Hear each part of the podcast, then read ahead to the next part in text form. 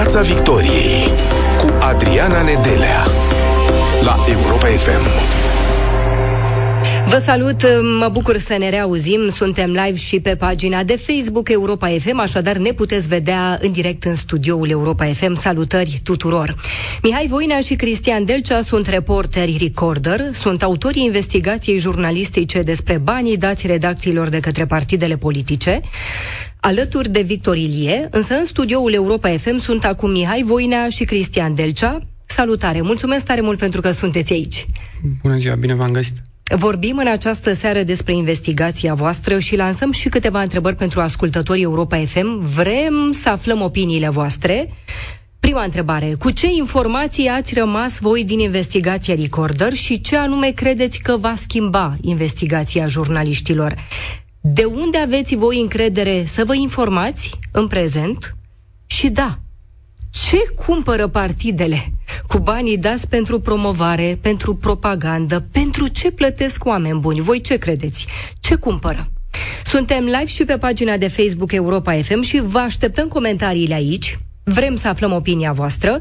Mihai Voina, așadar, și Cristian Delcea, reporteri Recorder în studioul Europa FM. În primul rând, au trecut aceste câteva zile de când a apărut investigația voastră. Am văzut acum câteva ore, postați un mesaj pe pagina de Facebook Recorder. Era așa un reminder la adresa lui Marcel Ciolacu, pentru că v-a făcut niște promisiuni în interviul pe care vi l-a acordat și spuneți voi în mesaj că politicienii au acest obicei după o investigație jurnalistică să stea ascunși câteva zile, câteva săptămâni, că mai trece așa presiunea media, mai uită oamenii și doar om scăpa. Vreo veste de la Marcel Ciolacu până acum? În primul rând vă mulțumim pentru invitație, pentru că n-am primit multe invitații după investigația asta. Mulți dintre colegii noștri n-au fost interesați de subiect și e bine că suntem aici la masa asta și că putem să ținem în continuare subiectul cald și să punem presiune pe politicieni să vorbească despre asta. Asta am încercat să facem și noi astăzi. Am revenit cu un material scurt, video, în care Marcel Ciolacu, în interviul pe care l-am realizat pentru investigația Prețul Tăcerii, a făcut două promisiuni. Una că va propune un prag, astfel încât să fie controlabilă suma care merge spre presă și propagandă din banii pe care fiecare partidele îi primesc ca subvenție, să fie un sistem ca în campaniile electorale, acolo unde 40% din suma alocată poate merge către presă și propagandă. În momentul de față, partidele primesc bani lună de la stat, dar nu au un prag care să limiteze folosirea acestor bani înspre presă și propagandă și rezultatul este că pot folosi oricât din această sumă, chiar și întreaga sumă. Iar a doua promisiune a fost că se va consulta cu avocații și că va desecretiza aceste contracte pe care Partidul Social-Democrat le-a încheiat cu trusturile de presă. Astea au fost promisiunile. Au trecut de atunci 165 de zile, nu s-a mai auzit nimic de aceste promisiuni și așteptăm și noi în continuare și o să încercăm să presăm în continuare să ținem subiectul ăsta pe ordinea de zi, să zic așa, și poate vom primi și niște răspunsuri și poate vom afla până la urmă marele secret al PSD-ului. Vă și spunea Marcel Ciolacu, eu sunt politicianul care își ține promisiunea. Care se ține totdeauna de cuvânt, da. Și e interesant de spus că în urma acestei postări pe care noi am făcut-o pe Facebook, sunt mii de oameni care au intrat pe contul de Facebook al lui Marcel Ciolacu și au pus la comentarii acest mic montaj pe care noi l-am făcut cu promisiunile lui, spunându-i că ați făcut o promisiune și așteptăm să vă respectați.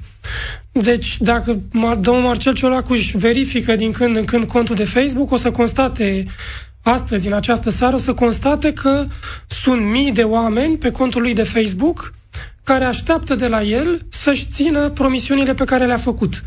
Așteaptă de la el să afle un lucru absolut normal, cum au fost cheltuiți niște bani publici, niște bani luați de la bugetul de stat. Și, așa cum spuneai și tu mai devreme, politicienii sunt obișnuiți ca în astfel de situații de presiune publică să stea puțin la cutie și să lase momentul să treacă și exact asta încercăm noi să evităm acum. să ținem subiectul cald și să-i facem pe politicieni să înțeleagă că nu se pot ascunde la nesfârșit.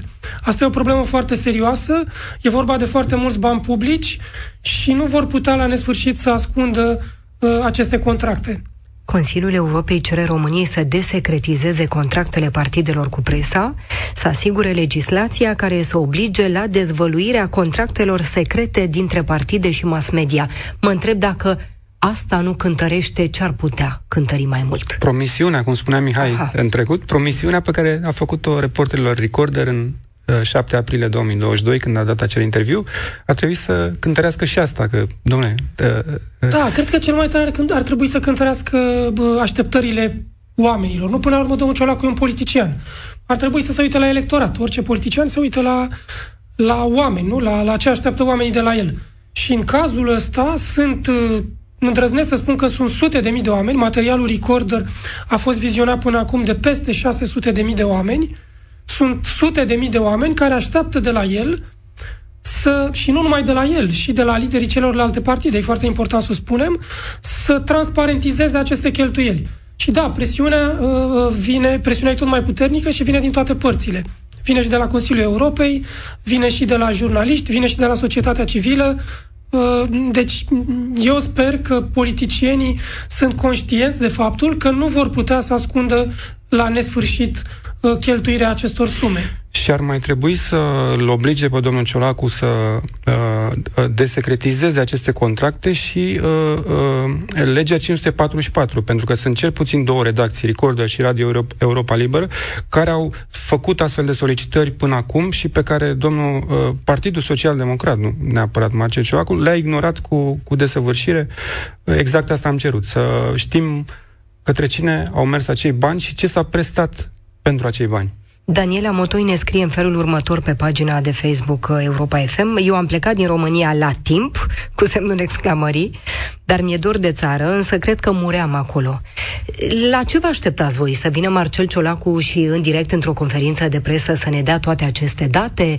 Sau să primiți voi un mesaj sau un e-mail de la Partidul Social Democrat cu informațiile solicitate? Ne așteptăm la transparență. Ne așteptăm ca informațiile astea să fie publice by default, ca să zic așa, să nu fie nevoie să... Pentru că e vorba de banii acestor oameni, e vorba de banii noștri ai tuturor și, practic, PSD ne spune și o bună parte din timp și PNL ne-a spus lucrul ăsta, că sunt banii noștri, dar noi nu avem voie să știm ce se întâmplă cu ei mai departe. Ne așteptăm la un gest de normalitate și la o reglare a acestor mecanisme de transparență. Adică ar fi normal ca aceste contracte, fiind vorba de bani publici, să fie pe site-ul Partidului Social-Democrat și al Partidul Național Liberal, nu să le ceară jurnaliștii și să amenințe că dau în judecată partidul pentru a le obține. Așa cum se întâmplă în momentul de față. Încercăm să înțelegem de ce nu știm în momentul acesta câți bani se duc către ce publicație, către ce redacție. Este invocat ceea ce se numește secret comercial. Uh-huh. Pentru că Partidul Social Democrat practic nu virează niciodată sume de bani către o televiziune direct, ci folosește un intermediar, în speță o agenție de media buying, care mai departe transferă banii în conturile unor trusturi de presă. În felul ăsta, existând un intermediar, practic un președinte de partid ne poate spune: eu nu pot să vă spun ce fac două SRL-uri între ele, e secretul lor comercial. Cumva au complicat lucrurile pentru a fi dificil să obținem informațiile. Trebuie spus că ăsta este un sistem pe care l-au gândit, nu este o întâmplare. Da? E un sistem în care partidele au găsit calea potrivită pentru a direcționa foarte mulți bani către presă și pentru a ascunde destinația acestor sume. Deci este evident că este un sistem pe care l-au creat în așa fel încât să fie avantajați și să fie ținut departe de ochii publicului, și e un sistem pe care noi am reușit să-l devoalăm și au mai fost și alți jurnaliști, în special Cristian Andrei de la Europa Liberă, care la fel a scris o serie de materiale pe acest subiect. Asta trebuie să înțeleagă politicienii, că până la urmă toate lucrurile astea ies la iveală și de fapt asta ne arată și de ce își doresc să cumpere presa. De ce îi deranjează atât de mult presa liberă? Pentru că presa liberă e insistentă, pentru că pune întrebări, pentru că scoate la lumină lucruri pe care ei și le-ar dori ascunse. Și chiar îmi amintesc un moment din cadrul interviului cu domnul Ciolacu, când l-am întrebat dacă măcar numele intermediarilor e public, adică unde dă banii la prima mână. Și el a spus, da, sunt publice numele firmelor. Și l-am întrebat unde. Și a zis, nu știu exact, cred că pe site-ul AEP, nu-mi cereți detalii. Și a stat, și noi am insistat, vă cerem detalii, de ce să nu vă cerem detalii? Tocmai asta vrem să aflăm. Și era foarte contrariat așa, că el s-a obișnuit cu jurnaliștii care nu-i cer detalii, da? S-a obișnuit cu jurnaliștii care doar îl ascultă și nu îi mai întorc nicio întrebare, doar îi pun o întrebare și ascultă răspunsul, atât. Și dacă domnul Ciolacu zice, da, sunt undeva, ziaristul tace, da? Mai există și ziariști care nu tac și spun, spuneți-ne unde se află numele acelor firme. Și pentru că până la urmă n-a putut spune unde se află, a fost forțat să ni le spună, da? Adică nu a putut la nesfârșit să ne ducă cu vorba. Deci despre asta e vorba. Până la urmă, de asta politicienii își doresc să cumpere presa și de asta își doresc o presă obedientă, pentru a nu mai fi deranjați cu întrebări din astea incomode. Pentru ce plătesc? Ce cumpără? De fapt, promovare, vrem să testăm generalități, dar nimic concret. Ce cumpără? Da, pentru ce dau banii ăștia? Toată lumea bănuiește că de fapt se cumpără tăcerea, da, se cumpără tăcerea marilor trusturi de presă, se cumpără emisiuni în care moderatorii sunt foarte cuminți și foarte prietenoși cu oamenii politici. Toată lumea bănuiește că asta se cumpără de fapt, însă pe hârtie, foarte important de spus, nu se pot trece aceste lucruri. Pe hârtie se cumpără altceva. Pentru că legea audiovizualului, în cazul televiziunilor, vorbim aici, legea audiovizualului le interzice partidelor să plătească bani către televiziuni în afara campaniilor electorale. Și atunci ei au găsit niște metode prin care plătesc unor alte firme din holdingurile televiziunilor, de exemplu plătesc către site-ul deținut de televiziune, asta e o metodă, și acolo poate să scrie servicii online și nu e foarte clar ce fel de servicii online oferă site-ul. Deci în acte sunt niște lucruri foarte neclare, nu știm foarte clar ce prestează trusturile de presă în schimbul acestor sume foarte mari de bani, dar vedem o schimbare semnificativă în politica editorială a acestor trusturi, în sensul că sunt ocolite subiecte importante, politicienii nu sunt chestionați, nu li se pun întrebări incomode și atunci se poate face o legătură foarte, foarte firească între aceste lucruri. Și bani care au crescut de la un an la altul. Care au crescut. Practic de la bani am pornit și noi, pentru că e vorba de peste 200 de milioane de euro în ultimii 4 ani. Ăștia sunt banii totali pe care partidele îi primesc de la bugetul de stat pentru toate nevoile lor și o bună parte din ei se duce către presă și propagandă. Noi avem date că e vorba de mai bine de jumătate din suma asta.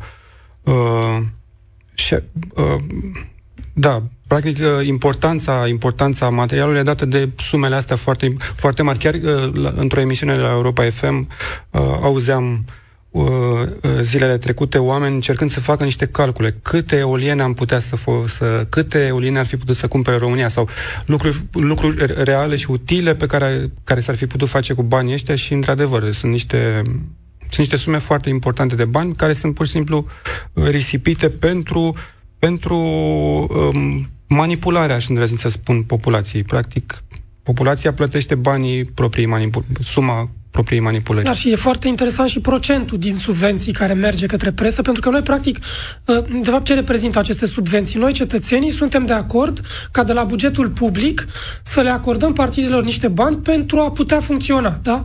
Dacă suntem într-o democrație, avem nevoie de partide politice, aceste partide politice au nevoie de niște sedii, au nevoie de niște, au nevoie de imprimante, de hârtie la imprimant, habar n-am, de niște angajați în acele sedii și așa mai departe. Și noi, cetățenii, suntem de acord că le acordăm acestor partide niște bani de la bugetul de stat.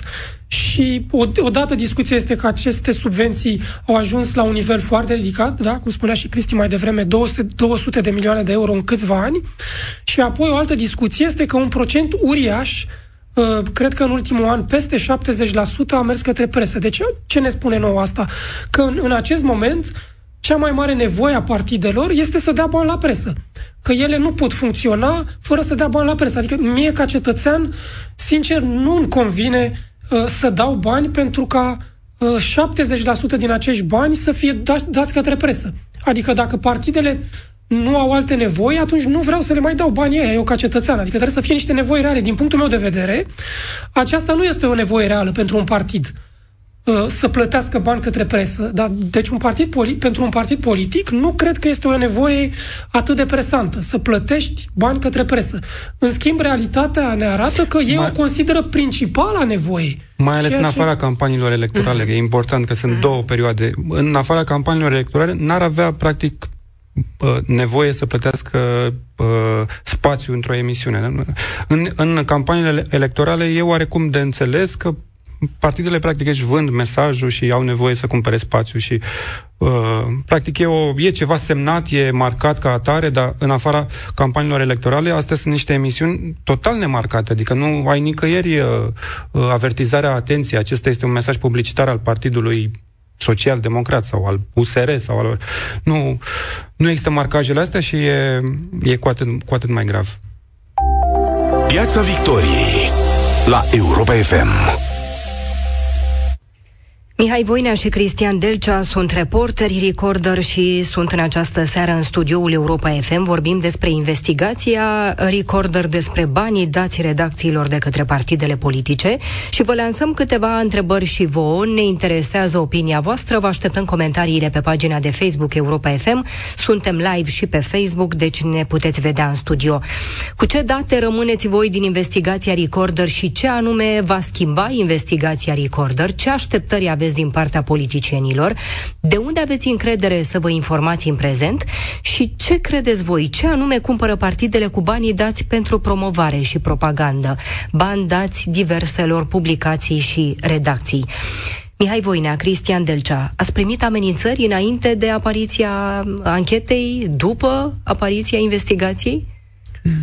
Am primit înainte, n-au fost niște amenințări așa, au fost niște avertismente din zona presei mainstream, să-i spunem, da, care apare în investigația noastră și despre care noi am dezvăluit că încasează bani de la partide. Am primit niște mesaje prin care ni se transmitea că fiți atenți că dacă veți publica o să căutăm și noi informații despre voi și noi avem o audiență foarte mare și nu o să vă fie bine și mai bine nu publicați. Și evident că lucrul ăsta ne-a ambiționat și mai tare și am publicat, adică nici nu se punea problema, dar am constatat că oamenii ăștia s-au ținut de cuvânt. La câteva ore după publicarea investigației noastre, au apărut pe mai multe site-uri mari de presă din România, da, site-uri cunoscute, a apărut de fapt un singur articol cu conținut identic, preluat de toate aceste publicații, în care se încerca acreditarea ideii că în spatele Recorder se află niște persoane care stau în umbră și era așa o întreagă conspirație. Se făceau niște speculații complet nesusținute de fapte și spre bucuria noastră am constatat că publicul nu a chesat la aceste materiale denigratoare și am primit foarte, foarte multe mesaje de încurajare. Oamenii ne-au spus că dacă au reacționat atât de dur, înseamnă că i-ați deranjat foarte tare, deci înseamnă că ați făcut ce trebuie. Metodele de șantaj ale presei anilor 90 se pare că nu mai funcționează. Dovade că publicul nu se mai lasă influențat de astfel de...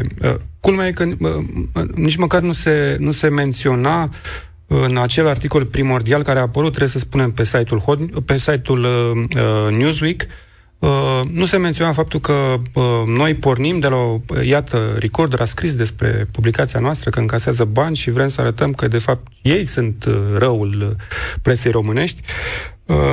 Nu, era pur și simplu, era ca și cum ei s-au trezit, făceau materiale de presă și s-au trezit, ia să, uite, venea Recorder. Venea de nicăieri acest material. În timp ce, de exemplu, acest site-ul respectiv care a publicat primul articol era menționat în materialul nostru ca primind 3.000 de euro lunar de la PSD.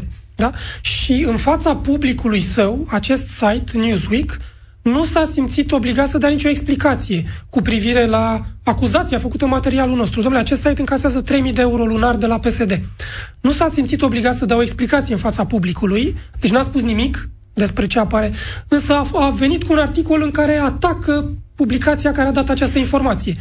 Dar deci ei n-au dezmințit informația, ceea ce înseamnă că informația este reală, dar au atacat site-ul care a livrat informația. Mai e de menționat că noi am încercat să contactăm toate publicațiile despre care am scris și am făcut asta și cu Newsweek și cu toate celelalte. În schimb, nimeni nu ne-a contactat, nu ne-a sunat pe noi să ne ceară o opinie cu privire la articolele astea în serie care au apărut despre Recorder. Ne-am trezit cu niște materiale, niște lucruri spuse despre fondatorii, despre noi suntem doi dintre cei 4 fondatori Recorder. Aflăm despre noi că provenim fie din Serviciul de Informații Externe, fie din securitatea lui Ceaușescu, s-a ajuns chiar până la siguranță. Da? Adică s-a dus... Toate se duc spre această zonă ocultă și greu de demonstrat a serviciilor secrete, respectiv spionaj, nu orice serviciu secret.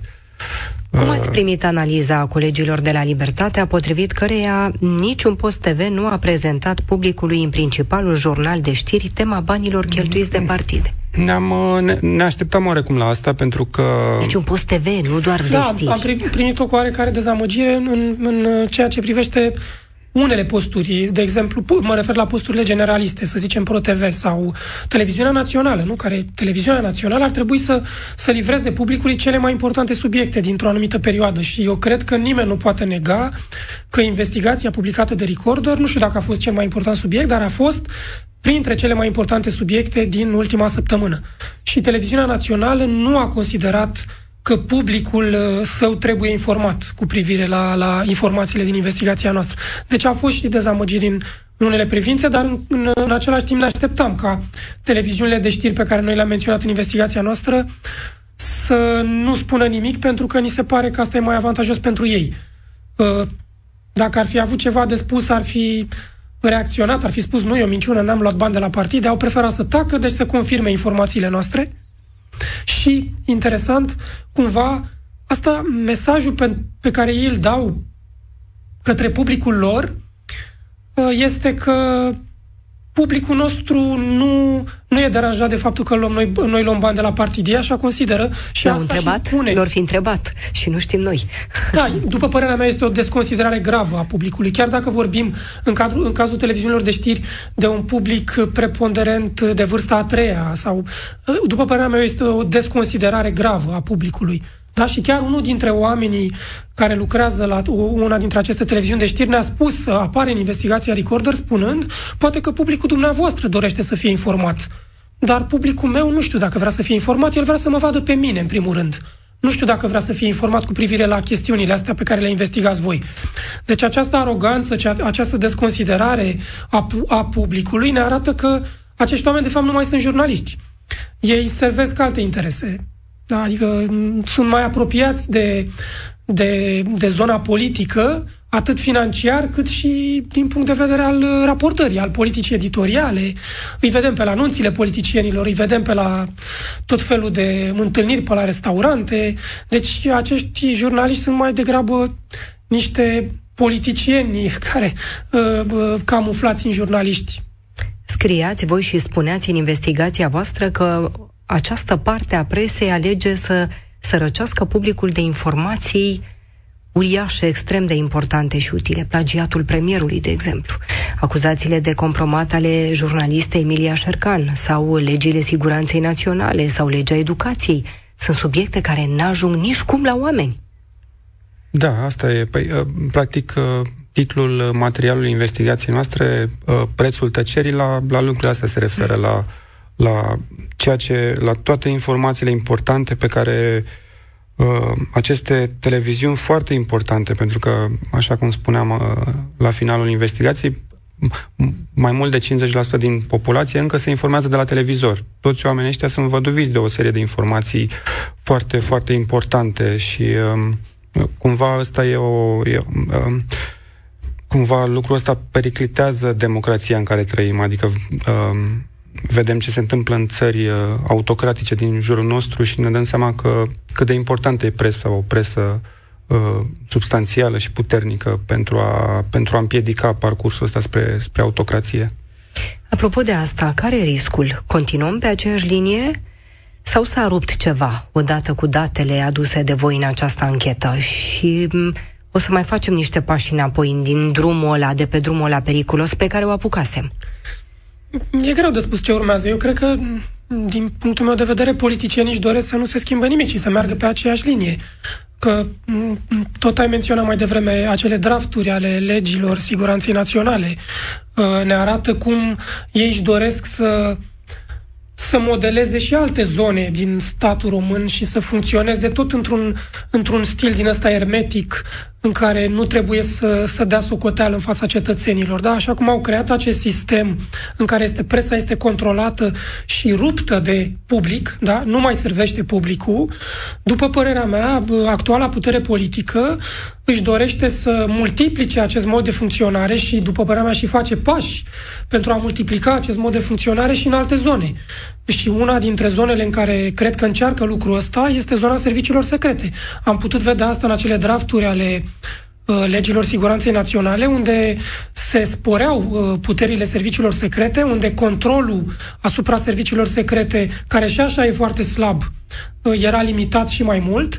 Deci, după părerea mea, apropo de întrebarea unde ne îndreptăm, eu cred că dacă vom lăsa capul jos și nu vom mai avea puterea să protestăm într-un fel sau altul, noi ca jurnaliști scriind, fiecare făcând ceea ce consideră, după părerea mea, suntem pe traiectoria unui regim autocratic, poate sună prea dur, dar suntem pe o traiectorie în care actuala putere politică își dorește să fie cât mai puțin trasă la răspundere de către presă, de către cetățeni, își dorește să fie cât mai mult lăsată în pace și să dea cât mai puțină socoteală, dacă s-ar putea.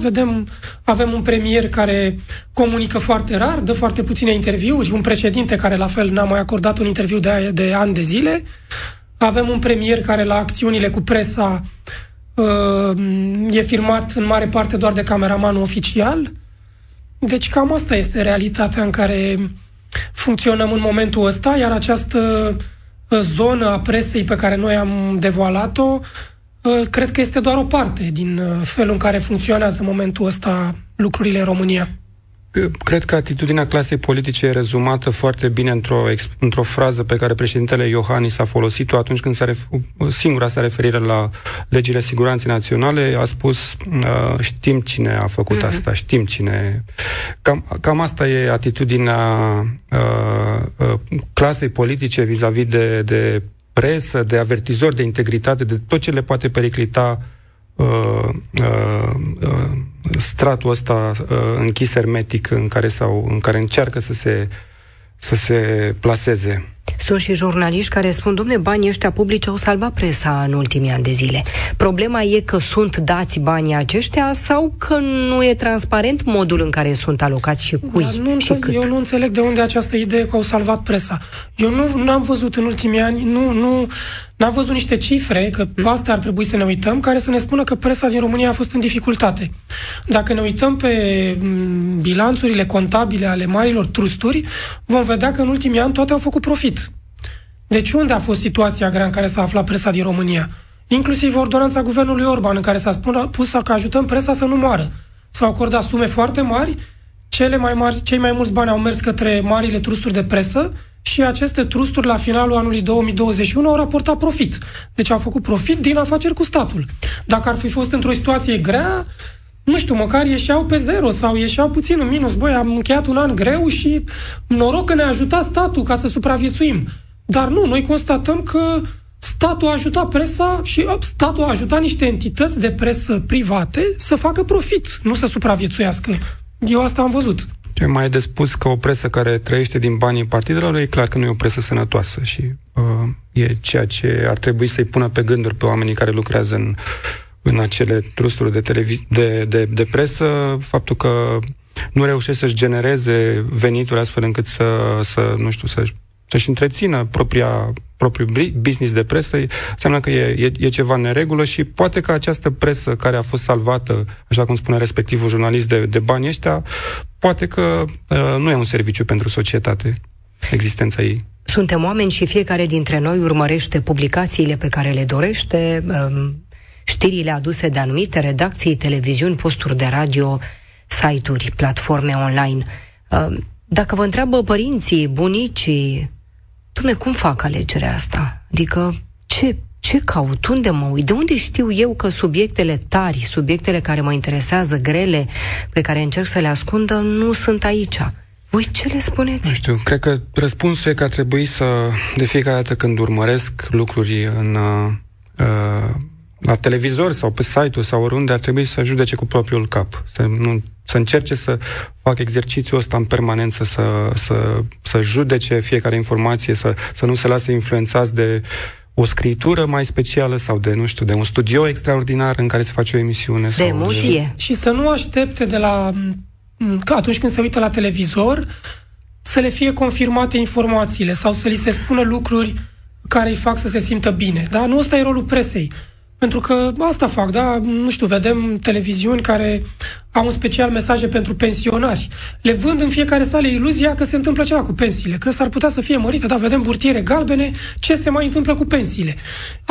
Asta înseamnă că îi vinzi o iluzie unui om care deschide televizorul, da? Asta le-aș putea spune acestor oameni. Să nu mai deschidă niciodată televizorul în căutare de iluzii. Televizorul trebuie să te informeze, poate să-ți vândă, poate să-ți livreze informații incomode, poate să te îngrijoreze. Dacă doar îți va vinde iluzia că va fi bine și că s-ar putea să se întâmple ceva, dacă vei căuta asta, nu vei fi un om informat.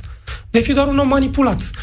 Deci trebuie să nu mai cauți acele entități de presă care îți confirmă opiniile și care îți spun ceea ce îți place să crezi. Pentru că asta nu e presă, e altceva. Mai avem 2 minute la dispoziție. Ce aveți de gând? Care e planul vostru? Care ar trebui să fie planul presei? Numărăm zilele de la promisiunea făcută de către Marcel Ciolacu? Facem și asta, da. Încercăm să facem mai mult decât atât și noi vom continua nu e o amenințare. Noi, articolele despre care pomenea Mihai mai devreme, care cumva denigratoare la adresa Recorder, se încheiau toate cu "va urma". Era o amenințare că vă așteptați-vă că o să mai... Pentru mine e o datorie să informăm publicul despre acest fenomen și o vom face în continuare. Deci va urma.